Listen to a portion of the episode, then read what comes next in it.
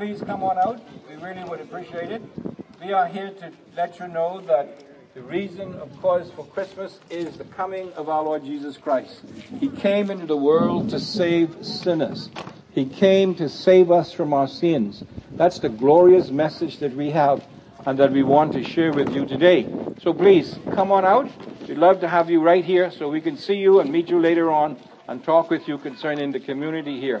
This morning we had the privilege of going from house to house to give out a basket full of food items. We trust that you got yours. And uh, that was just a demonstration of love, motivated by our love for Jesus Christ. Now we want to show you from the Word of God why Jesus came on the first Christmas so long ago. So please come on out. Join us in singing and listening to the Word of God. Right now we're going to have our Minister of Music, Anton Wallace, to come, and he's going to lead us in some singing at this time. Anton.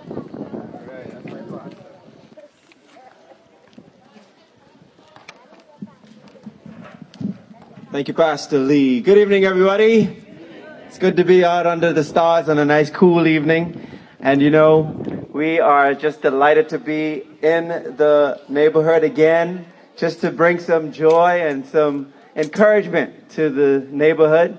And the love of Christ is the motivation behind all of this. We're going to just sing some favorite Christmas songs of the season with you. These are hopefully not too unfamiliar. And we just want you to chime in and just uh, have a good time singing praises to the Lord with us under the stars tonight. How about that? Oh, come, all you faithful, joyful and triumphant. Oh, come ye.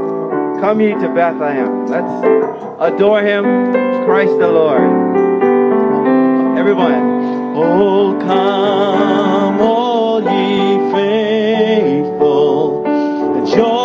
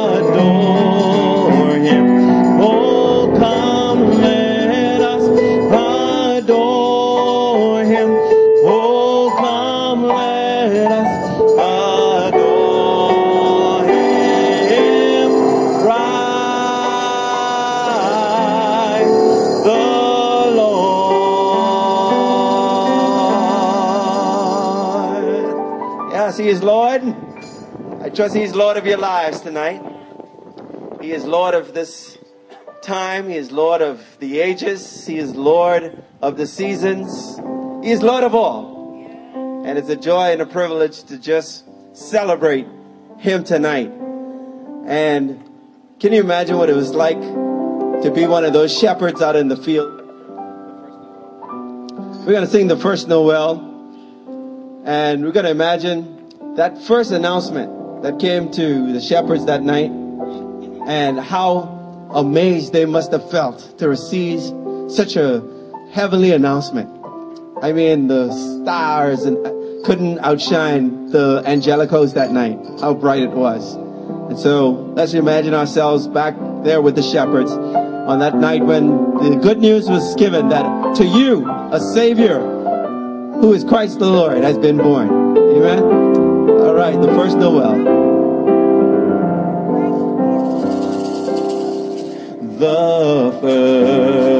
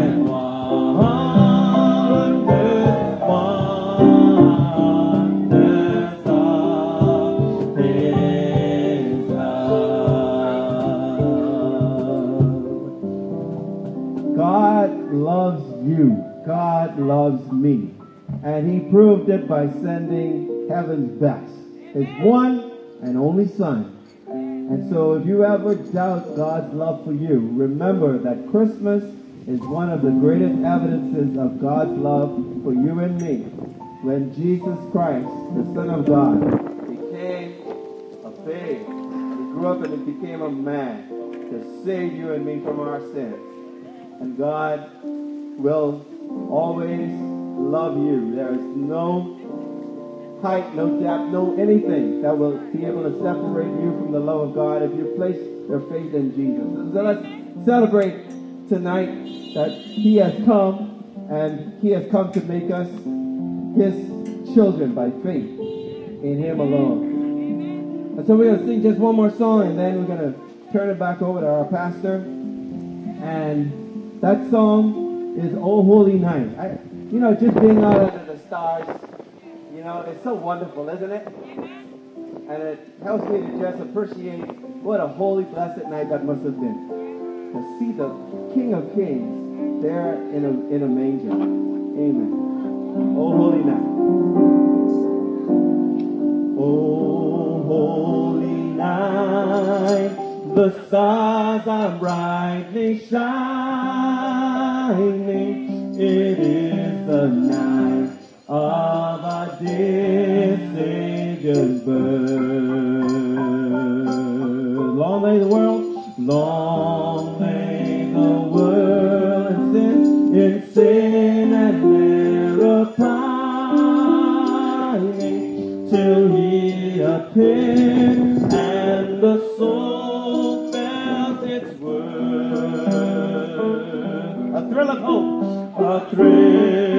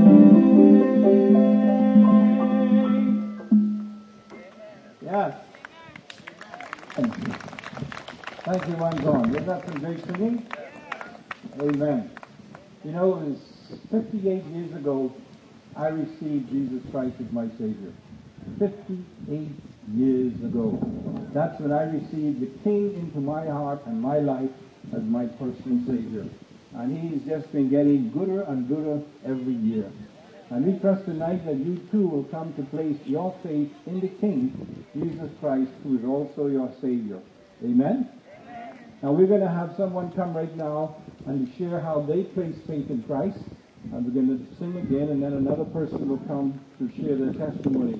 We're going to call on Rudy Williams first of all, please. Rudy is going to share how he came to know Jesus Christ as Savior. Uh, we have a mic. There's one of those right there. All right. yeah. Good evening. Good evening. Good evening. Uh, yeah, a lot of beautiful people out here tonight. Should uh, my Asian brothers and sisters over there, bonsoir, bonjour, boom. Bonjour, boom, all right. Yeah, when I was asked by Brother Harold to share my testimony, I was a little timid because to be quite frank with you, you know, I've been saved over 15 years, but I had my struggles as a Christian as well, you know. Sometimes, you know, we come to place faith in Jesus Christ and sometimes we're told it's going to be a bowl of cherries and everything's going to be good and you're going to have money and all the rest of it. And that may be true in some cases, but sometimes it's not. So it's just about serving Jesus out of faith and about pure, you know, hitting, letting the rubber meet the road in your life and just um, living to please Jesus Christ. The Lord tried to reach me in many ways when I was a young, a youngster. I was a profligate young man riding around on motorbikes, had a motorbike gang, all about in the back of East Street, Camp Road, um, McCullough Corner. Uh, I knew a lot of, you all may know a lot of these fellas I used to ride bike with. Uh, the, the, director of uh, Challenge, Eric Fox, um, Bad Man Wagon, um, Six, Bob Burrows. There's 14 of us, and you know, every week I look forward to riding my bike and hanging out with these fellas, going around parties and having fun. Anyway, I had a younger brother, his name is Peter. He used to be the manager of Bamboo Shack. A lot of you might know him. He died about 10 years ago. And you know, I was his idol. Now Peter, he used to like this, he used to like this gun. He's, everywhere he goes, he had his gun with him, a shotgun. You know, he's manager for the for the restaurant, and he always wanted to catch somebody stealing, so he'd be hiding in trees and in cars, waiting for somebody to break in so he could shoot somebody. That was his thing, this gun and getting and shooting somebody. You know, he was six foot, bright, thick, he had a lot of ladies. I mean, I thought he had, I, had, I thought I had a lot of girlfriends, but this guy had those girls down on lock. Everywhere we go, a girl would be chasing him. You know, he idolized me. But I took him on motorbike rides. I lent him my car. A lot of times I had to bail him out because of fights and I thought, you know, I thought I know, like the Bible says, you know, if you live by the gun, you, you die by the gun. And that might not mean, not mean a lot to us here in Calvary Bible Church, but, you know, in the, in, the, in certain communities, you know, it's basically a way of life. And you know something, one night he had a dispute with uh, the other restaurant manager, and they were in a relationship, and he shot the girl and he turned around and shot the gun, shot himself in the head. Now that might sound drastic, but you know he believed that no police was ever going to take him, and so he turned the gun on himself. I tell you, it's the first time I probably cried in my teen or adult adult life. I cried for weeks. It didn't hit me right away, but about two weeks later, I just started weeping profusely, looking up at the ceiling and saying to myself, God, you know, things got to change.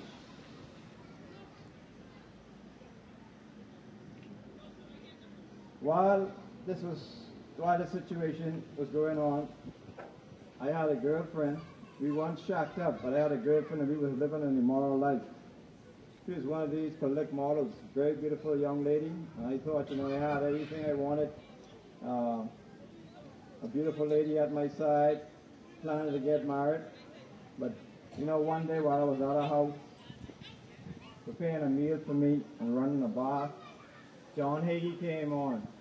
And John Hagee was preaching from the epistle, uh, one of Paul's epistles and saying how fornication was a sin.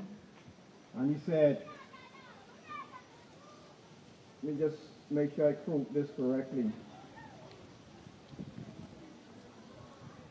stop fornication, basically, my, my word, stop fornication and put on the weapons of the Lord Jesus Christ.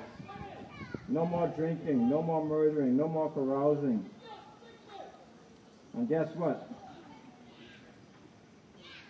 The Lord was speaking to John Hagee through the TV right through right to me. But guess what? Because I wasn't a Christian, I couldn't receive it. No Holy Spirit inside to illuminate my mind. My heart was hardened. And I know a lot of you out there have hardened hearts. You know what a hardened heart is? Jesus Christ come to you over and over again. People witness to you over and over again. And you know what? Every time we reject it, we reject it. And that's what I did for years. I thought it was tough, but when I was in New York at school, a young lady came up and tried to witness to me, and I ran out of, I mean, like a bottle of hell. I mean, I, I was so fearful that she was trying to witness to me about the Lord. I mean, that was the scariest thing I ever, more scary than public speaking. And I ran, man. Anyway, I told my girlfriend, you know something, I said, this stuff gotta stop. No more sex. You know what I'm saying? I can follow this scripture passage, even though I wasn't a Christian. I just felt, you know, something tugging at my heart. I said, no more sex. And you know something? She said, what? No more sex? Anyway, I decided, I made up my mind, and I left. That was it. Later, my best friend found her shocked up with a married man. That's love for you, right? This same day he told me I'd love you even if you was in a wheelchair. As soon as the sex was terminated, there you go. There you go. Just keeping it real.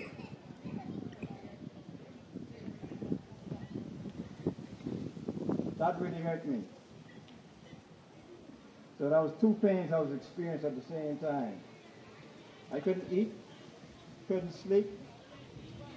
That night I decided this is more than I can handle. No mother, no father, just a grandmother, still aged, couldn't take my concerns to her. So you know what, that evening I decided I needed help, man. This was bigger than me. I began looking for a Bible. You know something, that Bible is so full of dust, never used. Go to church every Sunday. Come on, Rudy, let's go to church. Get the Bible out. All during the week, nobody reads it. Full of dust. That night, I asked the Lord Jesus Christ to forgive me for my sins. I confessed my sins and asked Him to cleanse me. And you know what? He did.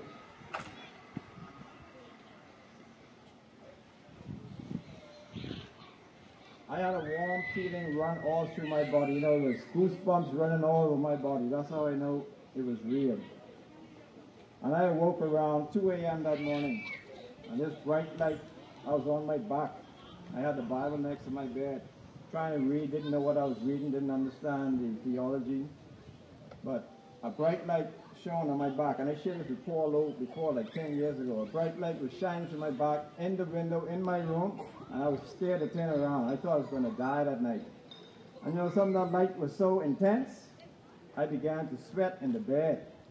And you know, it, what was amazing is I looked outside the window, and I said, you know, certain trees like eight feet tall my window. There's no way the moon could even shine through my window, but that bright light was on my back that night. And I sweat and I was fearful. I thought I was going to die.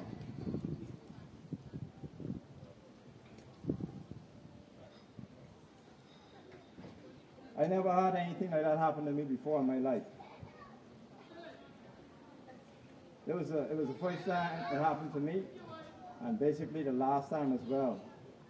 But it made me realize that God was real.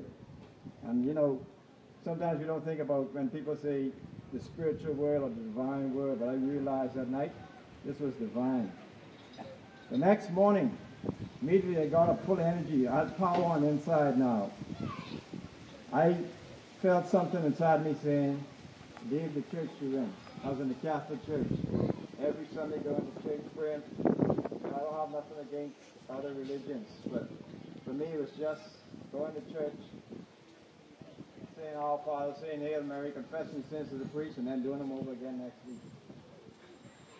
So anyway, I this, this feeling inside of me said, leave the church, go look for another church. And I remember Sidney Wells, a friend of mine, I always respected Sidney Wells. So I said, let me go and find this where the church where Sydney Wells when, And first I went to Evangelistic Temple, I couldn't get inside because a lot of children were coming down downstairs they got from Sunday school, they couldn't get inside the sanctuary.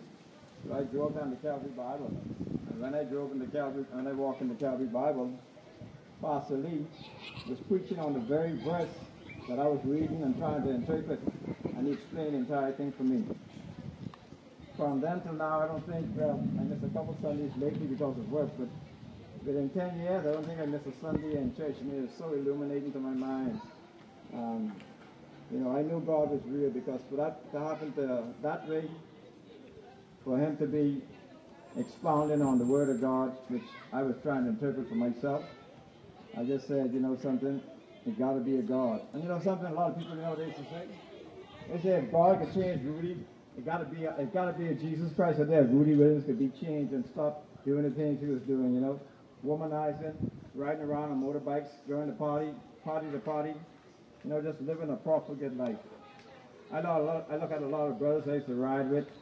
Some of the brothers, I saw them in jail, visit them in jail. Some of my friends died with AIDS. I think about uh, two guys were 14 I know now. You know, one became, one or two became a Christian beside myself. But I just look at the track, track record and I just thank God for choosing Jesus Christ.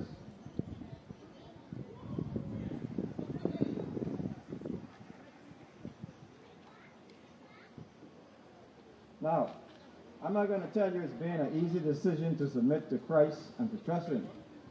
You know, a lot of time, like I said before, a lot of time you hear that come to Jesus Christ, all your problems can be solved.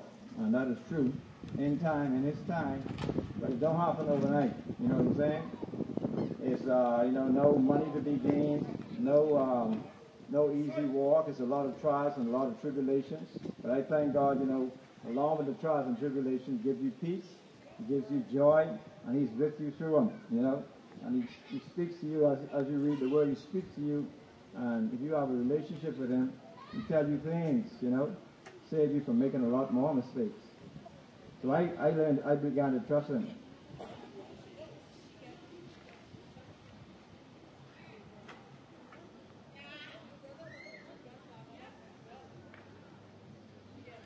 Like I said earlier, the Lord is still working on me, believe me. I still make mistakes some dumb. But Jesus paid it all for me. I confess. Stop what I'm doing, pick myself up, dust myself off, get back into the Bible and just stand, you know. The Lord aids me. He guides me.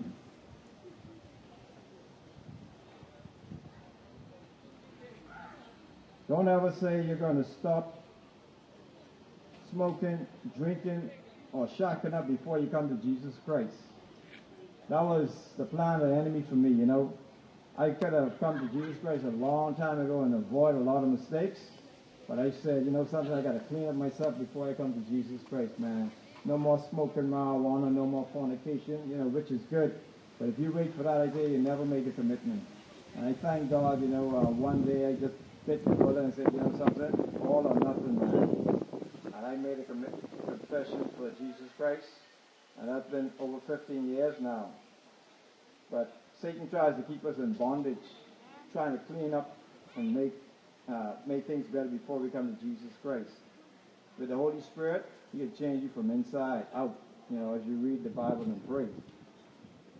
So I just want to say to the residents, you know, we love you all. You know, I don't know you all. Some of y'all know me. I teach a one program. I know some of your kids. You know, and I thank God for that ministry. You know. Um, Make that choice today. Accept Jesus Christ. Remember, man, David was a murderer. Remember David? Noah was a drunk. You know what I'm saying? So just come to Jesus Christ as you are. You know, if I didn't, if I never done anything else in my life, you know, if I could just reach one person tonight, it'd be worth it all to me. Just one person tonight, it'd be worth it all. Now y'all can look around and see the environment we live in today, right? And just keep it real with folks. Money is scarce. Friends and family hiding and laying low. Jails full. Crime out of hand. Prices high. You know what time it is out there. You feel me? It's all about God. God alone. Accept Jesus Christ today. I want to thank you all for coming out here and listening to me tonight. Thank you. Isn't that an amazing story? You tell how God can change a person, turn his life completely around. Amen? A lot of things that Rudy said uh, that he did, I was involved in as a young man as well. And God changed my life around as well. So we're thankful for that. Anton, come and lead us in another song. And after we have this one, we're going to have Brother Joe Sweeting to come up to give a testimony. Testimony.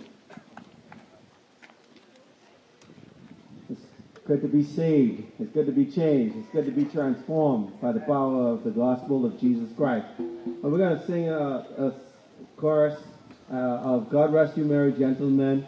Let nothing you dismay. Remember Christ our Savior was born on Christmas Day to save us all from Satan's power when we were going astray. And that's good news. Let's remember to share that good news this Christmas. All right? No power? All right, we got to sing it without uh, keyboard right now. No power we have here. God rest you, merry gentlemen, let nothing you dismay. Remember Christ our Savior was born on Christmas Day to save us all from Satan's power when we were gone astray. Oh, tidings of comfort and joy, comfort and joy. Oh, tidings of comfort and joy. Back up. All right. From God our Heavenly Father. From God our Heavenly Father, a blessed angel came, and unto certain shepherds brought tidings of the same, how that in Bethlehem was born the Son of God by name. Oh, tidings of comfort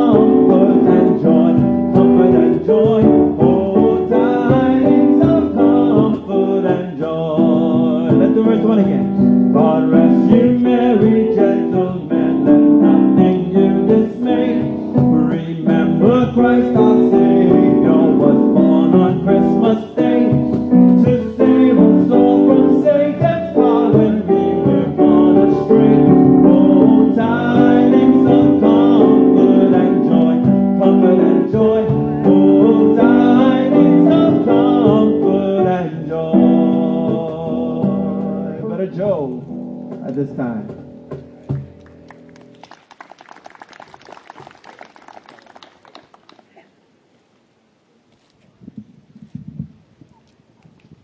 Thank you, Brother Anton, Pastor Alan my brothers and sisters, boys and girls. Good evening. If I were to give a title to my testimony, I would use six words. It is a good time to be alive. It is a good time to be alive. In 1976, I played tennis five times a week. I was practicing my backhand, my forehand, my serves. And one Sunday, I was in the tournament, I lost the match and my title. The Nassau Guardian carried a story that my serve lacked power. And the next week, I had to be flown to Miami. And the doctor examined me and he called my wife and he said, We found something. I had a brain tumor. I attended an church at the time. A priest came to my bedside and he administered last rites to me. The operation took six hours, and afterwards, I was sent to the intensive care unit of that hospital, Jackson Memorial Hospital. When I came back to Nassau, I couldn't walk. And in order for me to see, I had to place one hand over one eye. I had, I was saved from that situation because I had some people praying for me. But had I died, I would have faced a Christless eternity. It is a good time to be alive. But the story doesn't end there. Last August, I turned 71. I'm the only surviving member of my family. My mother died, father died, sister died. And I was the youngest one. And as the story goes, life doesn't end there. Last week, I was driving home from a dinner with my wife and grandson, and I came to a junction. And for some reason, I put on brakes in my car. And in a matter of seconds, just a, a fraction of a second, a big truck came rolling down. And the driver was in a way that in a matter of seconds he could have killed two persons in my car.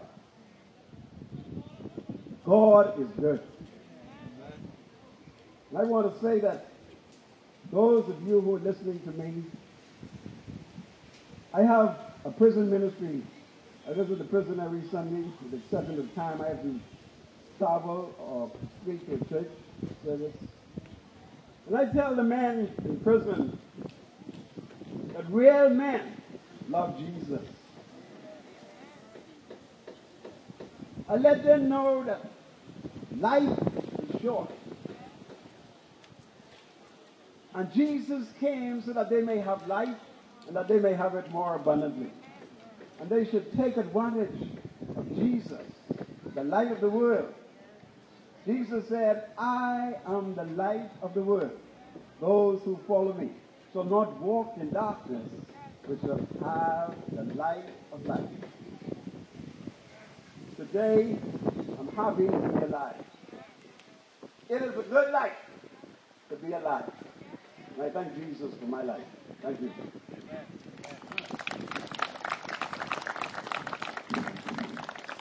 Thank you, Brother Joe, for that testimony. It is a good time to be alive, isn't it? Especially if you are alive in Christ. That's the primary thing. Amen? Okay, Anton, and then we'll have another one. All right.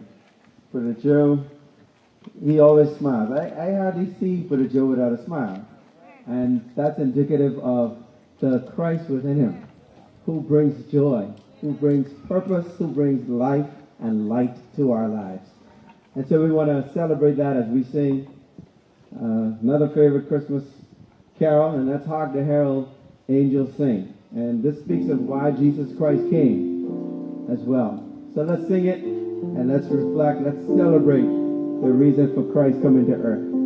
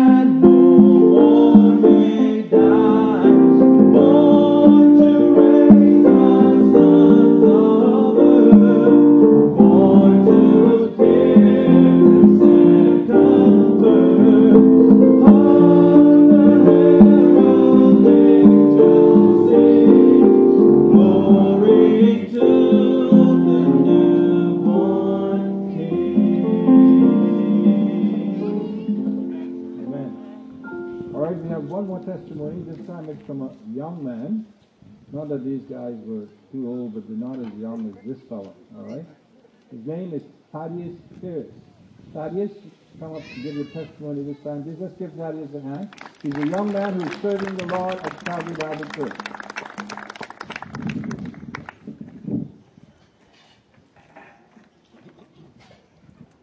Good evening. Well, my name is Thaddeus, as you heard, and well, my story is well, I grew up in a Christian parent home. My parents loved me. I they took care of me, and I really, as a child, I really didn't have much to worry about. And so I went through life just wondering, oh, my parents told me to do this, so I'm gonna do this because that's what they told me to do.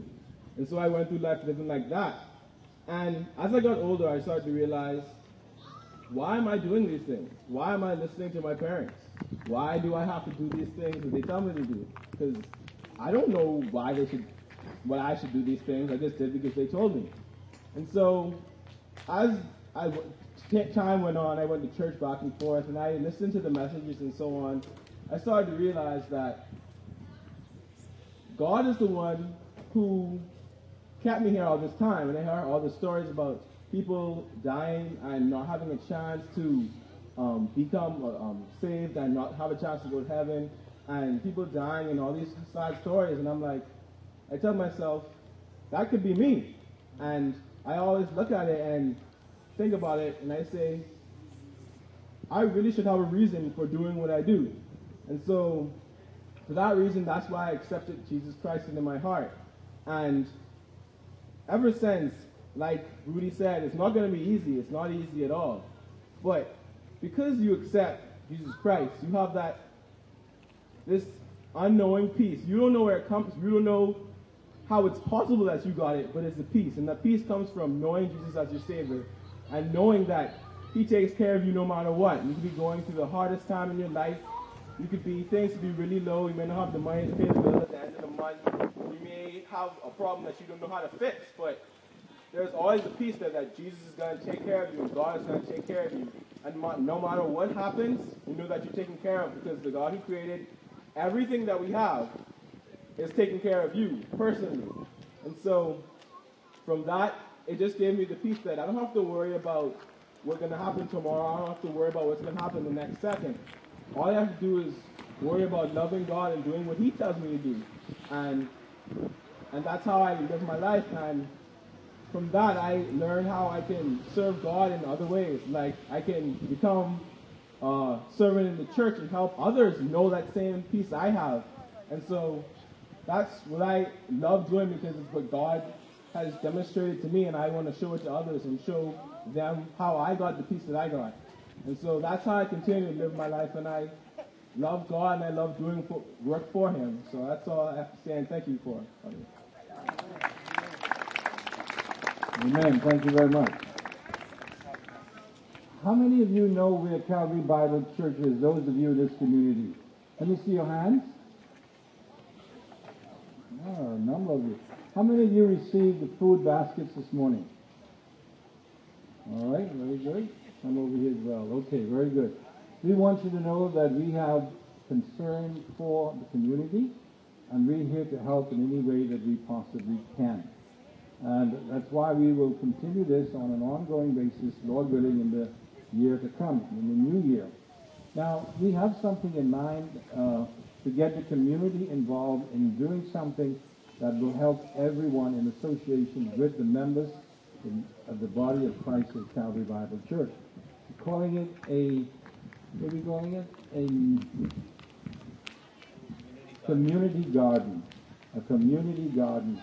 This is where uh, we grow produce and the people in the community will participate in it and they will share uh, in using these products for themselves. Now, the last time we were here, we talked about this, and I spoke with a young lady who said that she would be able to uh, find some people who help us put it together. Now, I don't know if she's here tonight, but if she is, if you are here, I'd like to talk to you again because we want to get that going. Now, we have a young man who is involved. He's a professional. He's an expert at gardening. He's going to come up now and he's going to share a little bit about the vision that we have. His name is Basil Miller. Basil, will you come up, please? He actually heads up this area in the government. He goes all around telling people how to grow things in their backyard. All right?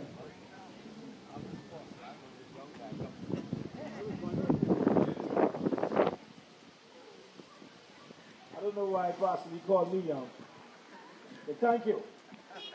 Um, the backyard garden program, I started for my government about five years ago. And we have had the pleasure of establishing over 6,000 backyards throughout the country. And so I've been involved in agriculture now for more than 35 years. And I've been on, involved in a hands-on approach. So I've, I've been trained both academically, theoretically, and practically.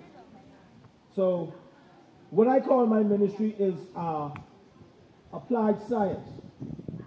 And so what we envision at Calvary Bible Church, we have some property in the Bible where we can turn that into an area where we will put a systematic drip system to water plants directly at the root system, and the plant will receive both water and nutrients.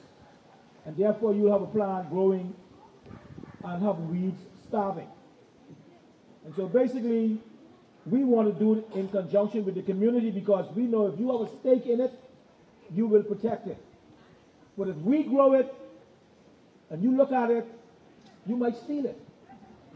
But if you grow it, you ain't going to steal it because you're going to protect it. But it, what it'll also do, it will bring communities together. People will get to know one another because you are doing something in common. The Bible says, can two walk together unless they be agreed? If me and you are walking in the same direction, we have something in common. So if we are growing together, we will protect it, we'll get to know one another, and we will be able to eat healthier. And I'll tell you this most of the illness we have is based on the food we eat. Because we eat a lot of food that is grown by somebody else, and we don't have a clue what is put into that food, what type of chemical enhancers or growth inhibitors they put to either slow down the growth or speed up the growth. We don't know. And oftentimes, when they do an analysis of that crop, they just find out that, oh, it is cancer causing. And that time you already consumed about 10 years of it. So we're saying to you, if you're going to grow something right in your backyard, it can't come no fresher than that. It's about 10 feet away from your kitchen. And we have had people who have done this, who have also brought back the produce and to show me, Mr. Miller, thanks to this backyard garden program, you people have been teaching, this is what we are doing. And we import at this stage now, when I used to, five years ago when I was telling people about backyard garden, our import bill was 500 million a year. That's how much food we import. Now it is 800 million. Because you know, when they have a drought in the United States and their fields die because of lack of water, the food gets scarce, gas price go up, and it takes to get that food from California here an extraordinary amount of fuel and a high price because of the scarcity of it. And so everything goes up in the food store and it affects all of our pockets. But if we can grow it right next to our kitchen or in our neighborhoods, we can bring the price down, we can eat healthier, and we can be a people that develop a community spirit. Because we all know community spirit is almost dead in this country. And so we need something that will bring us together in a common goal. And the number one industry in the world is not the army or the navy, you know. It's food. Show me a person that do not eat, and I'll show you a hole in the ground that they're in. So everybody eats. So growing food is very important. We look down on farming in this country for a very long time because we think that if you are a farmer, you wear a big straw hat and a coverall and you have a cutlass. Even when you was in school, you know, they tell you, if you are not academically inclined, then you do agriculture. I say to you, if you are scientifically inclined, then you can actually take agriculture to the next level. So we implore you people in this community to work with us. And if you work with us, the benefits will be all around for you, for your health, for your children, for saving some money, and for actually entrepreneurship because as you start to grow food in small communities, you will find out that little farmers market where fresh fruit will be popping up all through the community and people can become business person and make money. And I'm sure that will water your appetite if you can make some money of growing food. Thank you. Back on the hand here. All right, those of you who uh, live around there, how many of you like that idea? Would you raise your hand? Those who like to be involved in that? Those in the community? All right, you have a few here. Good.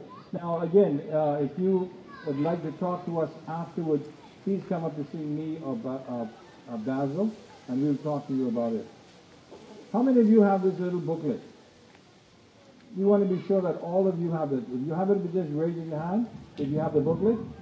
All right. Those of you who don't, will you raise your hand so we can get you one? Because we're going to need it. Right on over here. Would somebody give this lady one, please? Any other person need this? Is some right here? Okay. Because we're going to need this. We're going to have a message now, and we're going to use this in the message. Okay? There you go. You have one. Eh? You have one. Okay. We're pleased tonight to have as our speaker Mr. Randy Pierce. He's actually the father of the young man who just gave his testimony. So I'm going to ask Brother Randy to come up now to give us a short gospel message. Please, you need this booklet. All right?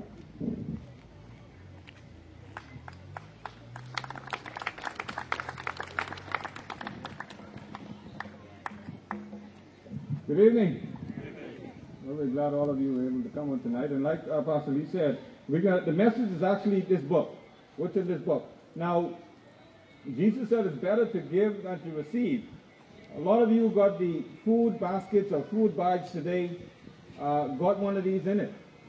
And uh, what is important is that this, what's in this little gospel tract, is more important than the food that you got. Because you can eat all that food up. All that food is going to go, but what you get can get from this little booklet will last you through eternity, and that is what is most important. Not just this life, but eternity. Now, oftentimes we find ourselves in a situation in life where circumstances where people come to us and say, boy, you know, um, I've looked at your situation and I've got some good news and I've got some bad news. Well, that's what we want to share tonight. Some good news and some bad news. But first, the bad news. Uh, if you look at the tract, if you have, um, the Bible contains both good news and bad news.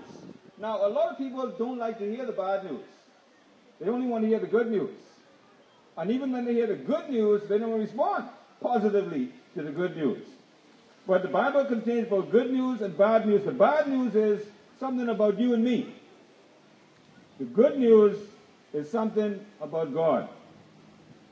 And so the first thing we want to look at in this little track is the bad news. And the bad news, number one, is that we are all sinners. Now, some people don't like to think of themselves as sinners. The Bible says all have sinned, not some. All have sinned and come short of the glory of God. So what does sin mean? What does the Bible mean when it says all have sinned? That word sin, that word we don't like. We don't like to hear it, and we don't like nobody calling us it. What does it mean? It means that we have missed the mark. God has a target. And in order to be on good terms with Him, we got to hit the target. When we lie, a lot of people lie to get out of scrapes.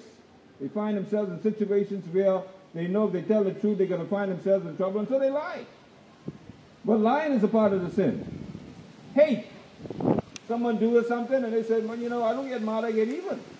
And so they decide to hate that person and do some things hateful to hurt that person so that that person get hurt just as much as that person hurt them. And so hate is a part of it. Lust. And Rudy talked about it tonight. About lusting after the flesh. But people only lust after the flesh or other individuals, but they lust after things that people have. And then there is gossip. And that's a big one. We talk about people behind their back. We say bad things about people. And many times it causes people to lose their lives as a result of it. And so we have missed the mark. We have missed the standard that God has set. God has a particular standard that He set. And in order to get on good terms with God, have a relationship with God, we have to hit that mark all the time. It is not a hit and miss situation. We've got to hit it all the time. Suppose you and I, suppose you and I each have to throw a rock and try to hit the North Pole. You might throw much farther than I throw, but neither of us would hit it, which means that we all miss the mark. When the Bible says all have sinned and fall short, it means that we have all come short of God's standard of perfection, God's measurements. In thoughts, we've come short. In our words, we've come short. In our actions or our deeds, we've come short. And so it means that we are not perfect. And many of us would agree that we are not perfect, right? We all agree that we mess up sometimes, we make mistakes, and uh, we need God to forgive us. But then the bad news gets worse. You may think that that's bad enough, but it gets, it gets much worse than that. And so bad news number two is the penalty for sin is not going to prison so that Brother Joe can come and talk to you every week. The bad news is the penalty for sin is death. Anybody here really want to die? Do we have anybody here that really want to die? Nobody wants to die. Everybody wants to live. The Bible says the wages of sin is death. That's what it is. And one illustration is suppose I, you work for me and I paid you $50. The $50 would be your wages. That's what you work for. You've earned that. That's what you've earned as a result of the toil and the labor that you've done. And the Bible says that by sinning, you have earned the wages of death. That's what you get for living a life of sin. Death, nothing else. That means that we deserve to die and be separated from God forever. Now, for some people, they may not think that that means very much. But to die and be separated from God is a, is a miserable life. It's a life of torment. The Bible tells a story about a rich man and a poor man, and the rich man died, and the Bible says when he died, after he died, he opened his eyes in hell, and he was in misery. The, the, the, he said that the, the water that could hold on the tip of his finger would have been a taste of paradise for him. Now, how many of you would think that, that just the water on the tip of your finger would be a taste of paradise? Prefer a whole cup of water, right? But for that rich man, that tip of water the tip of his finger would have been the taste of paradise. And that's just an example of what life would be like without God, separated from God. Since there was no way that we could come to God, the Bible says God came to us. Nothing that you could possibly do. No good works which you're going to come to, and that brings us to the good news. The good news is that Christ died for you. Now you might think, well, me, I'm nobody. You may think that you're nobody, but as far as God is concerned, you're somebody. You're made in the image of God. He loves you. The Bible says God so loved the world, not just the things of the world. He loved the people of the world because they were created in His image and His likeness. God loved you so much that He sent His only begotten Son to die in your place. Suppose you're in hospital dying of cancer. I came to you and say, let's make, let's take the cancer cells from your body and put them in my body. Wouldn't you like someone to do that for you if you have cancer? The doctor says, oh, you know, there's nothing more we can do. We've done all that we could do. Medical technology can't go any further to save your life. I'm sorry, it's a matter of time. And uh, you may be like, uh, like the doctor said to Brother Joe, come and read your last rites. If it were possible for that to happen, what would happen to me? If they were able to take the cancer cells from my body and put them in your body, what would happen to me? What would happen to me? I'll die. Exactly. What would happen to you? You live. Exactly. I would die and you would live. I would die in your place, which is what Jesus Christ did for you. The Bible says Christ took the penalty that we deserve for sin, placed it upon himself, and died in our place. And then, of course, a miraculous thing happened. Three days later, the Bible says he rose from the dead. He came back to life to prove that sin and death had been conquered and that his claims that he made during his lifetime would be true. But this is the bad news got worse, the good news gets better. And that is, you can be saved through faith in Jesus Christ. You can be saved. You don't have to go on living a life hoping that you would make it in. There are a lot of people who are going through life tonight. Probably you're one of them. You're going through life hoping that you'll make it in someday. Ephesians says, For by grace are you saved through faith. And that not of yourselves, it is a gift from God. Through faith. Not of yourselves, it's a gift from God, not of works. So that you can't go around bragging and boasting about what you've done to earn your salvation or to get your salvation. Faith means trust. Now, there are a lot of times we find it difficult to trust people because we've been burned so many times. We put our trust in someone and they let us down. But faith in God means trusting God because He'll never let you down. He'll always be there for you. And you've heard the testimonies tonight about individuals who put their trust in God, and even though they declare that things are not always going to be as we like them to be, they're not always going to be as we want them to be, but we can trust God that He's going to work it out in our lives. And so the question is, what must you trust? What must you trust Christ for?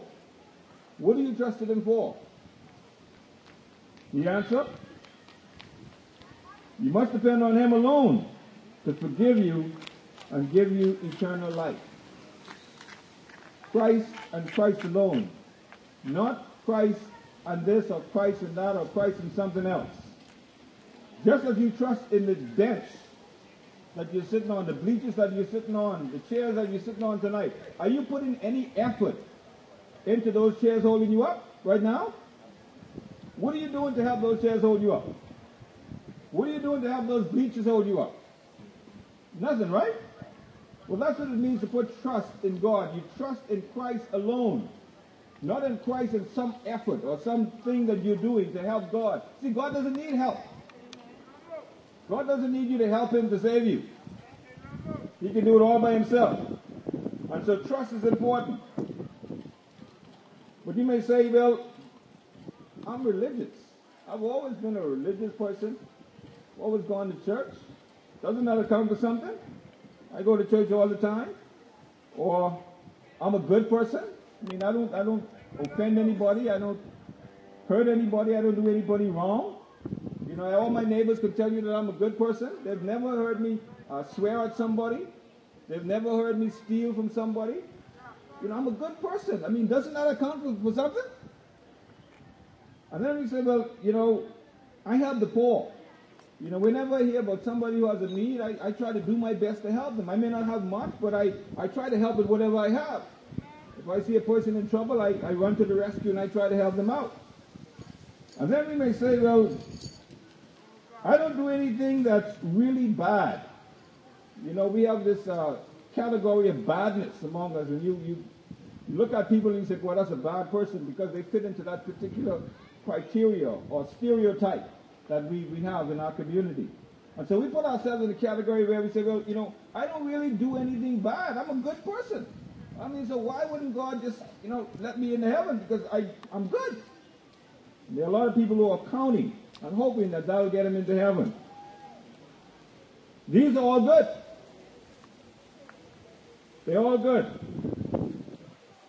But good living, going to church, helping the poor, and any other good thing that you might think about doing that somebody else may not think of, and that you may get a lot of praise and a lot of credit for, is not enough to get you to heaven. What you need to do to get to heaven is trust the Lord Jesus Christ and Jesus Christ alone. Not the preacher, not the pastor, not some good friend, Jesus Christ alone. And God will give you eternal life as not wages that you would have to work for and earn, but as a gift. Do you pay anything for a gift? When someone gives you a gift, what do you do? You receive it, right? You don't put your hand in your pocket and say, okay, how much do I owe you for this gift? It's a gift. You freely accept it. And that's what God wants to do for you tonight. That's what He wants to give. He wants to give you the gift of eternal life. Now, the question that you need to answer tonight is Is there anything keeping me from trusting Christ right now?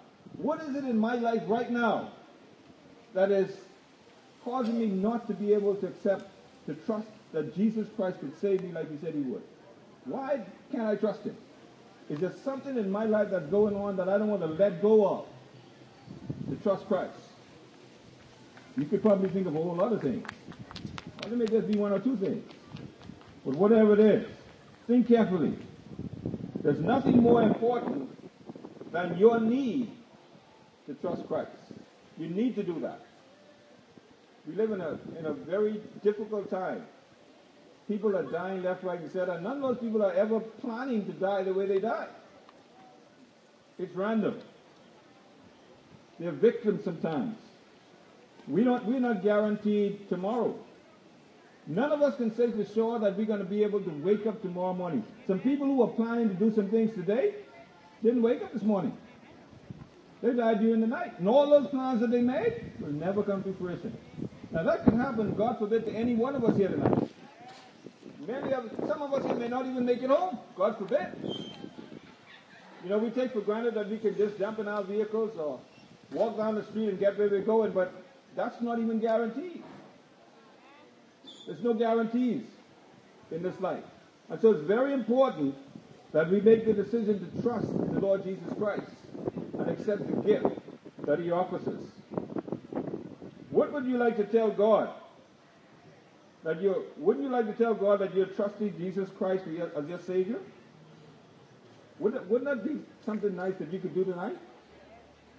You can do that. If you would, why not pray right now and tell God that you are trusting His Son? You don't have to wait till you go home. Some people say, oh, you know, I'll, I'll, when I go home tonight, I'll pray and I'll ask God to come. Who tell you you're going to get home? What guarantee that you have that you're going to make it home? You can do that right now. And we're going to ask you to do that. If you're here tonight and you want to trust the Lord Jesus Christ, Christ alone for salvation and receive the gift of eternal life, we're going to ask you to repeat this prayer. Now, I want you to understand that it's not the prayer that's saving you. It's not the prayer that's going to save you. It's trusting Jesus Christ that will really save you. Okay, now some people will tell you, you know, you know, just pray this prayer and, and the prayer will save you. That's not true. Trusting Jesus Christ. The prayer is actually talking to God and asking Him, uh, to telling Him what you're going to do. And so here's the prayer. If you want to pray this prayer, we're going to ask you to bow your heads right now and uh, speak as if you're just speaking to God, God alone. Forget about all those voices around you, and you're speaking to God alone in the quietness of your own heart. And just repeat this prayer in your heart. Dear God, I know I'm a sinner. I know that my sin deserves to be punished. I believe Jesus died for me and rose from the grave. I trust Jesus Christ alone as my Savior. Thank you for the forgiveness and everlasting life I now have. In Jesus' name, amen. Now, if you have prayed that prayer, God will not turn you down. He will not reject you. If you pray that prayer with sincerity in your heart, you now have eternal life. According to the Bible, you will never perish. That's God's word. And you can count on His word. And so the question then is, you prayed that prayer, but what really just happened? What really happened? The Bible says, explains, He who hears my word and believe in him who sent me has everlasting life. Not will have everlasting life, but you already have it. Have everlasting life and shall not come into judgment, but has passed, passed, passed from death into life. So you no longer need to fear death. That's the point. You do no, no longer need to fear that, well, what if I die tonight in my, in my sleep? Where am, I going to end up? No longer need to be concerned about that. And so the question is, did you hear God's word? Did you believe what God said and trust Christ as your Savior? Does, this, does has everlasting life mean later or right now to you? Does it say shall not come into judgment or might not? Does it say has passed from death or shall pass? Everything is in the positive. Has passed. Eternal life is based on fact, not feeling. A lot of people say, well, you know, I don't feel saved. It's not about feeling. So we don't want you to leave here tonight feeling that you have not been saved. It's not about feeling. It's about fact. You prayed, you asked the Lord Jesus Christ to come into your heart, you trust Him, you believe that that is what He's done. It's not about feeling. You could wake up tomorrow morning and say, well, you know, I made that decision I prayed that prayer last night, but you know, I really don't feel saved today. It doesn't matter. It's not about feeling. And we live in a world today where people do everything based on feeling, don't they? Yes, we do. So now that, that you have accepted Jesus Christ as your Savior, you now have the gift of eternal life. You no longer need to fear death. You know that should you die tonight, tomorrow, next week, you're going to be with the Lord in heaven, absent from the body, present with the Lord.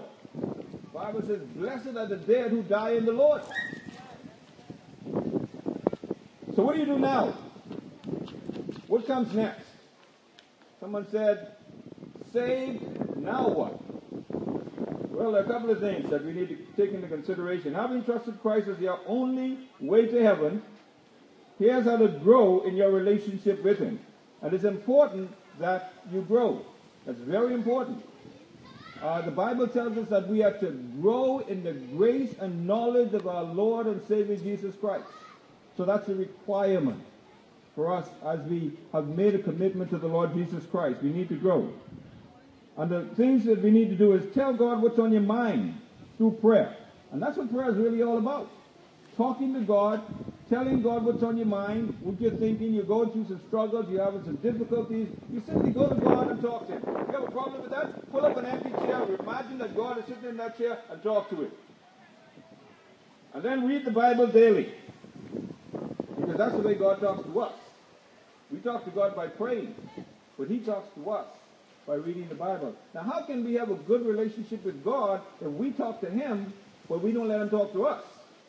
The way we let Him talk to us is by reading His Word. That's how He communicates with us. And we start with the book of Philippians. So we read God's Word to learn more about Him and to learn from Him. Two things. We learn about God, know what God is like, who He is, and we learn from him. In other words, he's teaching us as we read the Word of God. All right? You don't read it, he's not going to be able to teach you. And then we worship God. We worship with God's people in a local church. The Bible reminds us to forsake not the assembling of ourselves together as the manner of some is. In other words, there are some people who are forsaking getting together with God's people in, in corporate worship. Bible says don't do that. That's a part of your growth process. That's how you're going to grow in your relationship with the Lord Jesus Christ. You can't say, well, child, I ain't going to be with them people. I ain't going to be them. No. God wants us to grow with his people. That's the only way we're going to grow. Other people are going to have some, some difficulties in their lives. They're going to have some struggles. And they're going to be able to help you because you probably be, going to be going through the same thing. And so it's important that we worship with God's people in a local church where the Word of God is taught and preached. Sound Bible teaching. And then we need to tell others about the Lord Jesus Christ. I know some of you go to uh, these various stores, especially at this time of the year.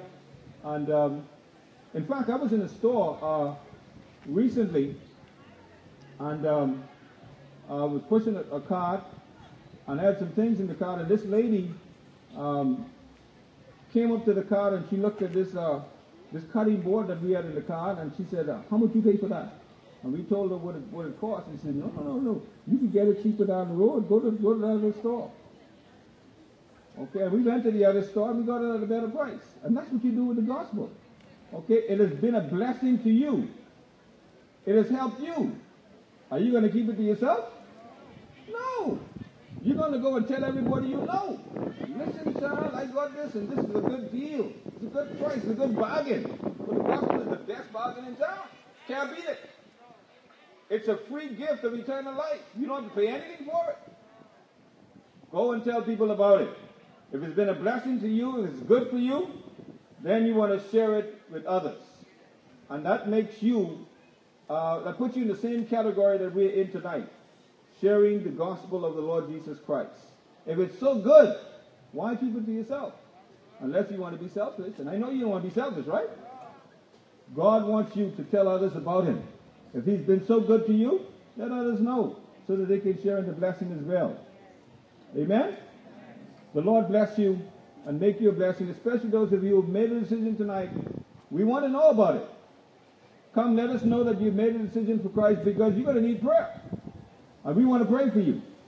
We want to have your name and we're going to put it on our prayer list and we're going to pray for you because you're going to be running into some difficulties. See, the devil don't like the decision that you made because you just left his kingdom and went into another kingdom. So his is lost. And we need to have God's people praying for you that God will continue to strengthen you, that you'll continue to walk uh, righteously before Him. So if you made that decision tonight, tell us about it. Let Pastor Lee know. Let us know so that we can pray for you. We really want to.